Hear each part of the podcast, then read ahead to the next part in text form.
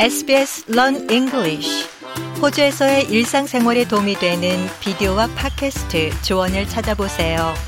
sbs.com.au forward slash learn English SBS 한국어 프로그램과 함께하고 계십니다. sbs.com.au slash korean에서 더욱 흥미로운 이야기들을 만나보세요.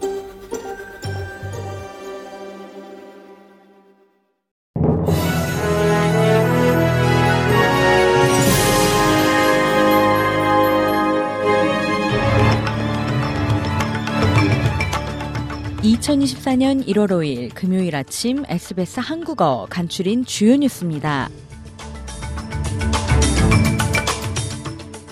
새로 기밀 해제된 백악관 문서에 따르면 북한이 최근 러시아에 탄도미사일과 발사대를 판매한 것으로 파악됐습니다. 존 커비 미국 국가안보부 대변인은 이를 특히 우려스러운 상황이라고 말했습니다. 커비 대변인은 러시아가 최근 우크라이나에 북한 미사일을 발사했으며 이 무기는 공터에 떨어졌다고 덧붙였습니다. 백악관은 러시아와의 무기 거래에 연루된 사람들에 대해 추가 제재를 가할 계획입니다. 커비 대변인은 러시아가 동맹국들의 지지를 받고 있는 만큼 미국도 우크라이나에 대한 지지를 보여줘야 한다고 강조했습니다. 유엔은 임대료 상승이 올해 호주의 인플레이션 상승을 제한할 것으로 예상했습니다. 유엔은 향후 12개월 동안 호주와 뉴질랜드의 인플레이션이 상당히 점진적으로 하락할 것이며 경쟁이 치열한 임대 시장을 인플레이션 둔화의 주요 원인으로 지목했습니다.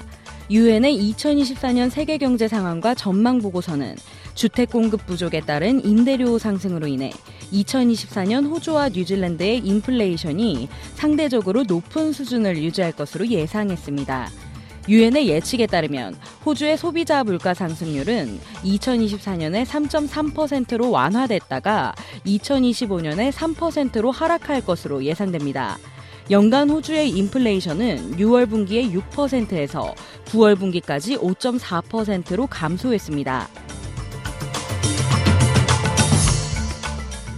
크리스마스부터 새해까지 악천후로 인해 피해를 입은 퀸즐랜드 남동부 지역 주민들이 마침내 전력을 복구할 수 있게 됐습니다. 스티븐 마일스 퀸즐랜드 주 총리는 오늘 가장 큰 피해를 입은 지역을 지원하기 위해 더 많은 호주 방위군 병력이 도착하면서 이 지역이 복구 단계에 접어들었다고 말했습니다. 13만 명 이상이 정전 피해를 입었고 6천 명 이상이 여전히 전기를 공급받지 못하고 있습니다. 그러나 최근 며칠 동안 1000명 이상의 에너지 요원들이 현장에 투입돼 오늘 대부분 복구될 예정입니다. 국민의힘의 강한 반대 속에 야당 단독으로 국회 본회의를 통과한 김건희 여사 특검법과 대장동 50억 클럽 특검법 등 이른바 쌍특검 법안이 어제 정부로 이송됐습니다. 윤석열 대통령은 오늘 바로 거부권을 행사할 것으로 보이는데 재표결을 둘러싼 여야 간 충돌이 불가피해 보입니다. 국회로 넘어온 쌍특검 법안은 재표결 절차를 밟아야 합니다. 제적 의원 과반수가 출석해 출석 의원 3분의 2 이상이 찬성해야 할 만큼 요건이 까다로워 폐기될 가능성이 큽니다. 국민의힘은 야당이 미루면 미룰수록 정략적 의도가 담겼다는 걸 자인하는 거라며 즉각적인 재표결을 요구하고 있습니다. 민주당은 배우자 관련 사안에 대통령의 헌법상 권한을 사용하는 게 맞는지 법적으로 따져보겠다며 날을 세우고 있습니다. 이상 이 시각 간추린 주요 뉴스였습니다. 뉴스의 김하늘이었습니다.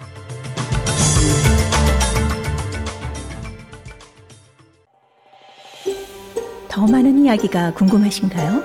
애플 포드캐스트, 구글 포드캐스트, 스포티파이 또는 여러분의 포드캐스트를 통해 만나보세요.